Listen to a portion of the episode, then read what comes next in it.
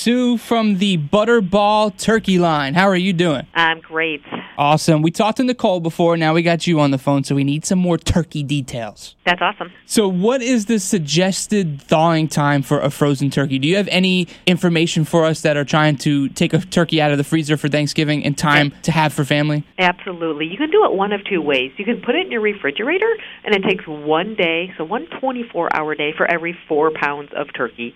So, for example, if you have a 20 pound turkey, you're looking at about five days in the refrigerator. Now, if we're running short on time, you can also soak it in cold water.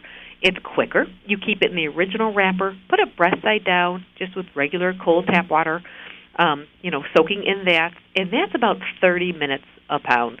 So again, going back to that 20 pound turkey, you're looking then about 10 hours. You already taught me new stuff. See that? Five days in the fridge. That seems like a super long time, too. It, yeah, it takes a long time. In fact, that Thursday before Thanksgiving is National Thaw Your Turkey Day. So keep that in mind this year. Is hilarious.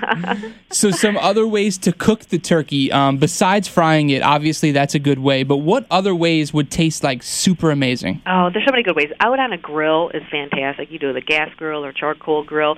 It's a really popular way to do it. It frees up your oven.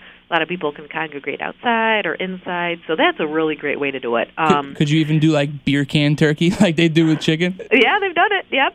That's hilarious. But you can do it inside. You can uh, do it in an electric roaster. You can do it in a convection oven if you have that option on your oven. So there's a lot of different ways to prepare your turkey. Just really kind of what you're looking for, how much space you need in your oven, and um, kind of what your tradition is. Nice. And obviously, if there's a lot of sides on the table, if people at your dinner table are like, I can't eat any more turkey, you guys made way too much turkey. what kind of like leftover ideas do you have for us, or where can they find leftover ideas if they have a lot of turkey left over? A great place to go is butterball.com. We have a whole recipe section that has leftovers. There's so many great ideas from turkey chili to turkey nachos, turkey quesadillas. You can make this barbecued pulled turkey, um, which is super easy. And there is a text line, right, that they can text their questions to? You can text us at 844 877 3456. And also, while you're at butterball.com, while we're talking about texting, go and click on our petition to get a Thanksgiving turkey emoji approved. So there's not that. one available out there. So um, get that, and then we can text that back to you on the phone. that is so awesome. We need to definitely get that one going. uh, we would love it. We'd love it. And the cooking methods, um, obviously, there are three T's. Um, going back to cooking it a little bit, obviously, we're going to start with the thawing process. Um, temperature has a lot to do with it, and the two hour rule, right? What is that two hour rule? Hour rule is you want to get any leftovers, like we've been talking about, into the refrigerator really within about two hours from when that turkey came out of the oven. So make sure you slice them, um, slice it off the bone, get it into slices, get it into the refrigerator for food safety purposes, and then your leftovers are good for about another two to three days in the fridge. And they're still super good. They're so good. They're so good. And that's what we're here for, to take away that stress.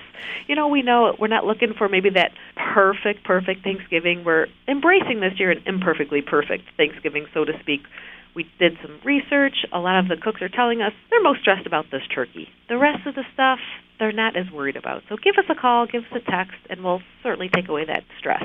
And how would you achieve a golden brown color on your turkey? I know a lot of people are like, man, I could either undercook it or overcook it, but I can't ever get it perfect. That golden brown. The key really is get some vegetable oil, brush that breast with some vegetable oil before you put it in the oven. You're going to roast it uncovered. That's what's going to give it that nice brown color. But about two thirds of the way through, you're going to grab some Reynolds foil, maybe about the size of a sheet of you know piece of paper, and lightly shield or tent the top of that breast.